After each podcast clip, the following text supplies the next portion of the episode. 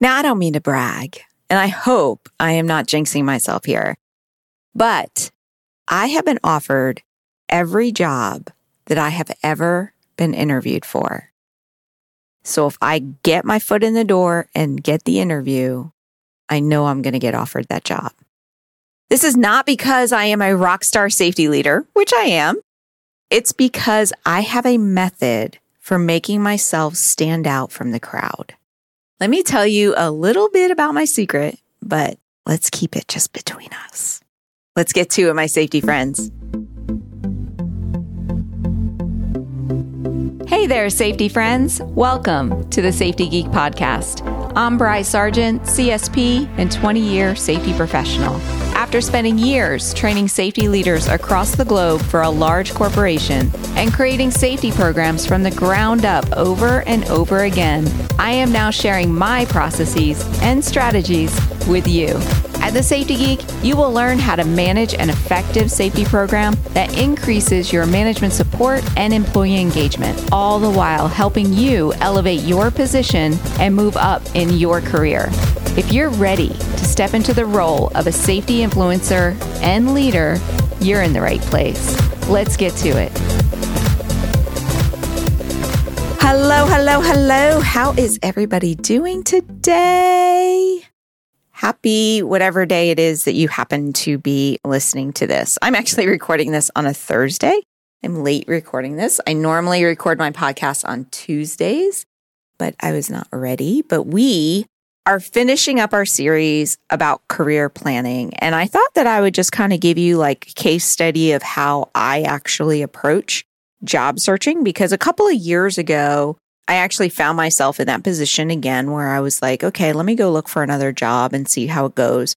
And literally, like, I was offered so many jobs. And I said, this is so funny because I'm like not breaking my streak. And my son is the same exact way. He's been offered every single job that he has sat for an interview for. But anyway, the reason why this came up is that at least 5 times a week, I get a message from somebody in the field saying that they can't find work in safety and they want my help. Like literally they say, I have applied to hundreds of jobs. I can't even get an interview, which hopefully the episode on the resume writing will help with that. There are stages in the interview process, and the very first stage is getting that screener to call you. So that comes from your resume. So you have to make sure you have a really good resume that passes the screening process. So that way they call you. And a side note here, I do actually have a program that I'm planning for in the future to create, but that's in the works, like to teach people how to actually get hired as a safety manager. And we do have a summit coming up in July, which I'm going to invite some experts on as well to help people with this problem. Anyway, this got me thinking because it's never been hard for me to find work in any field. I'm not saying I apply to 100 jobs and I get 100 job offers. No, the ones that I actually pass the screening process and sit down for an interview for, I've always been offered the job. So what are they doing that's keeping them stuck to where they're not even getting to that stage? Or if they're getting to that stage multiple times, why they're not being offered the job? I mean, it is just a numbers game if you look at it. You submit so many applications or so many resumes in our profession. It would be a resume, not an application. But you submit your resume to, let's say, 100 jobs, and a percentage of those will call you for screening. And a percentage of those screening calls will actually land you to an interview. So it could be that they have a lack of experience, or their experience doesn't match what they're looking for. It could be, you know, just the competition in the field. I will tell you that whenever I go to hire a safety manager for an organization, I get hundreds of resumes, hundreds. So there is a lot of competition out there. And it could also be that just they're not a good fit for the company that they're applying for too. So then that comes back to you need to build your skills up, your continuing education and all of that. So you have the skills that will apply to any organization. But if you're finding yourself in this situation, I do have some tips that I have always used that have helped me get those job offers, at least in my mind. I think it's what set me apart. And maybe I didn't accept all the jobs that I've been offered. Like I've been offered jobs where the pay just wasn't there. And I have a certain pay that I am willing to do work for. If you don't meet it, the answer is going to be no. It's really nice to have that freedom to actually turn down positions. But I've always been given the offer. So first off, the very first tip I have for you, other than having a really good resume, is one, personalizing your resume to the job. So a lot of times what we do is we have one resume and that's all that we use. And that's the thing that we submit to everybody.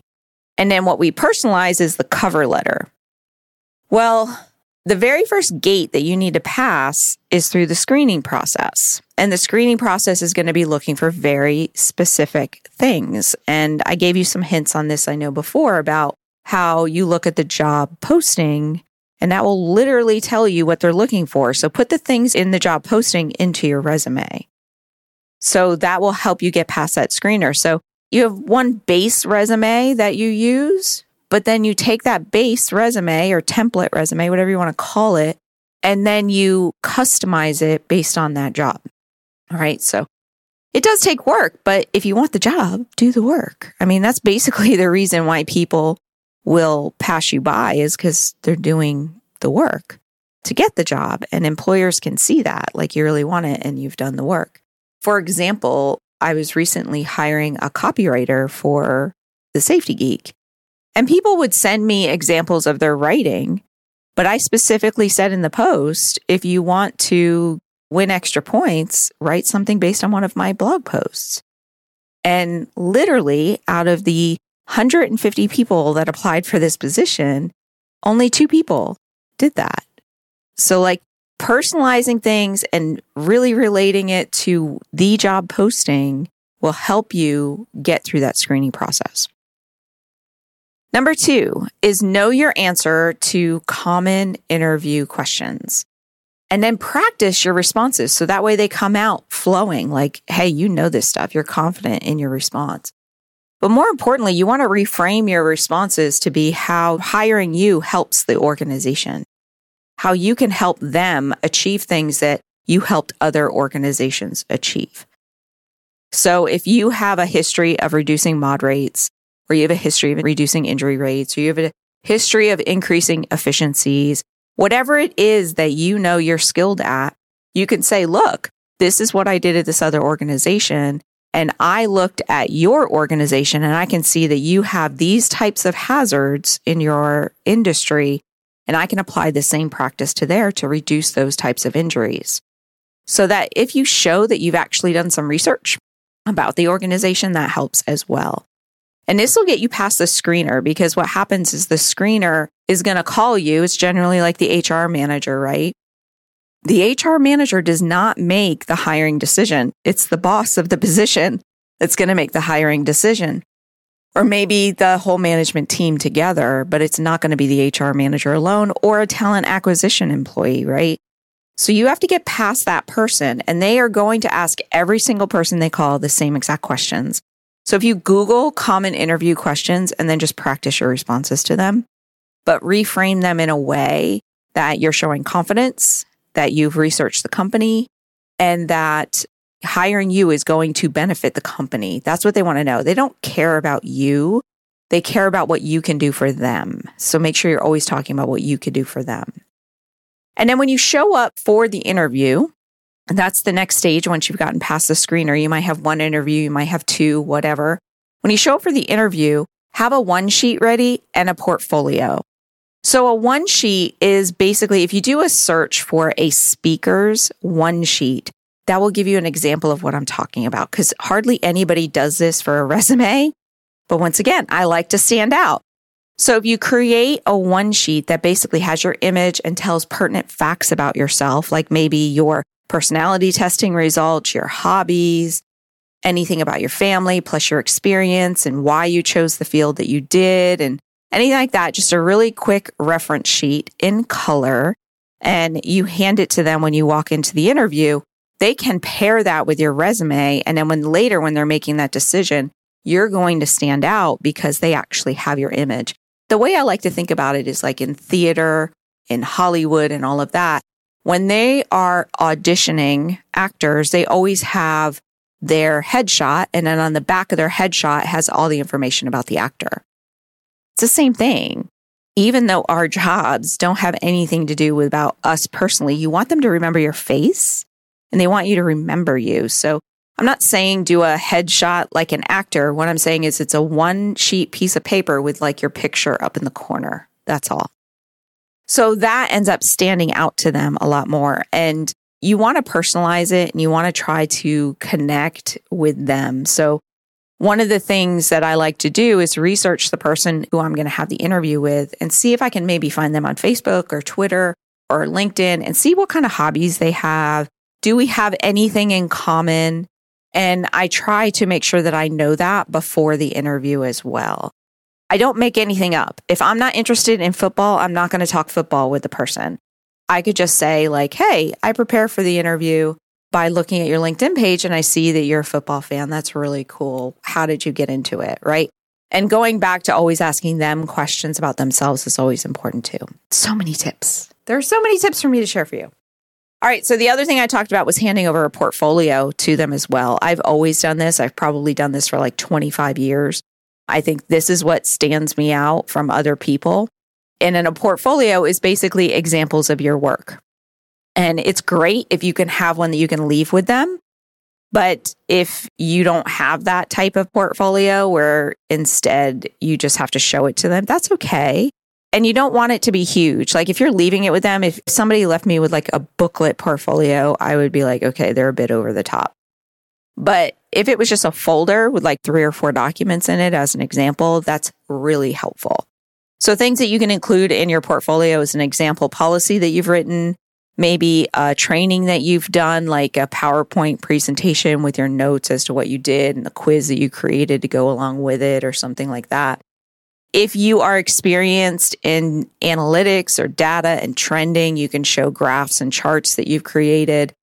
And if you have a history of showing improvements, use those graphs and charts to show the improvements that you've made at other organizations.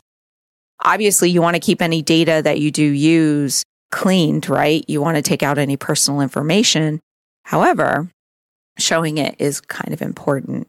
And then any projects that you completed. So one of the things I like to teach is that everything that you do is a project, and then those projects should have an after-action review. And that after-action review could be the results of like why we did this project, our expected results, what the results were, what did I find that was difficult, and how did we work through it? You know, those type of things. So a couple of projects in there as well. So that would be the portfolio that I hand to them, just like in a manila envelope or something like that. Like, hey, I gathered some of my work and here it is for you. I used to do a paper newsletter. I would always throw one of those in there too. So just examples of my work to make me stand out. Now, I know that we have shifted from regular interviews of, you know, my time 4 years ago or 5 years ago to more virtual interviews. And in fact, I generally like to start with virtual interviews, even like going back before Zoom was popular, right?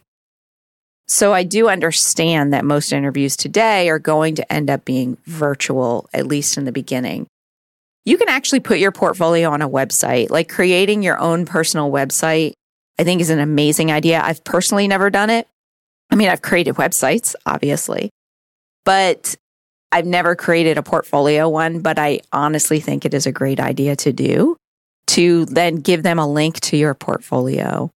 And you can even email them prior to the interview. I wouldn't include this in your resume.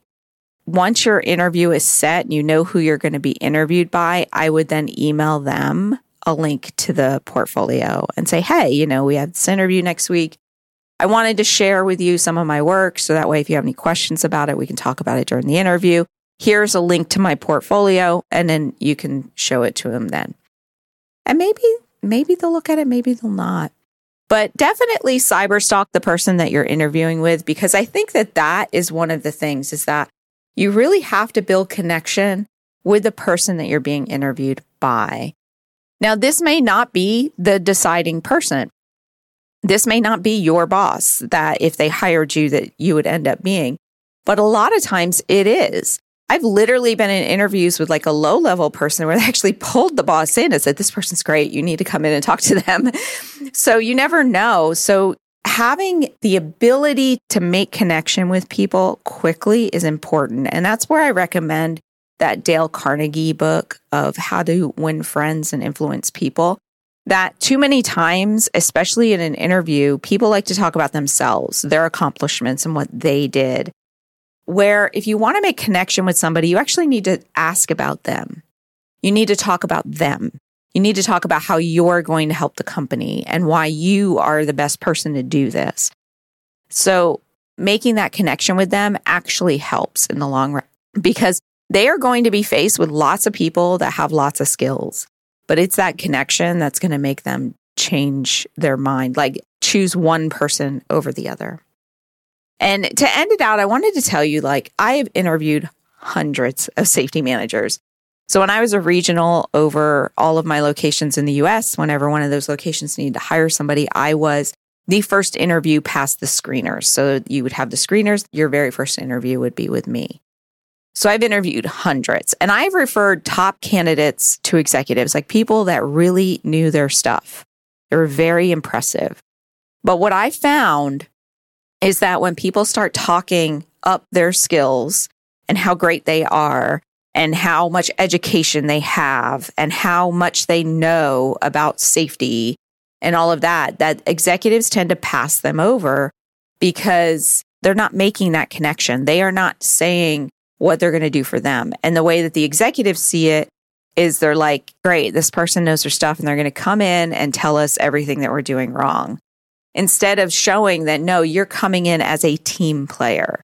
You're coming in as a person that they're going to have lunch with and have a good time with, and at the same time, keep the company safe and keep them compliant. That is what executives are looking for, especially when you get into like, not at the higher levels, like if you're trying to get a job like where you're not in charge of actual boots on the ground. But when you're looking at a position that is more boots on the ground, doing the work, doing the training, doing the inspections, they're looking for a team player. They're not looking for somebody who's all educated up and is going to tell them everything that they're doing wrong. And I will tell you, just to end it out here too, is that out of the hundreds of people that I interviewed as safety managers, I only had two actually show me a portfolio. So think about that. You want to stand yourself out from the crowd of applicants, you can bet that you're going to pass the next level. You're going to pass through all the different gates that are set up in the interview process if you can actually show them your work and show them what you can do. And what's so great about a portfolio is it's examples of your work, regardless if you've done it at another company. So all those people that are coming out of college from a safety degree that can't seem to find work because they have no experience, which is something I see all the time, creating a portfolio, showing your work where it's relevant to them, right? The type of policy that's in your work should be a policy that would apply to them. The type of training should be something that applies to them. It's going to make you stand out a little bit more and maybe get them to overlook that lack of experience. So I hope that you enjoyed today's episode. I love this series on career planning because I just love what we do. And I love the fact that so many people can be successful without a college degree, that you can just have this job that landed in your lap and learn the skills that make it an amazing role for you. So if you like this stuff, make sure that you subscribe to the podcast and leave me a review. I would really appreciate it. I love reading them. And I will chat with you again soon. Bye for now.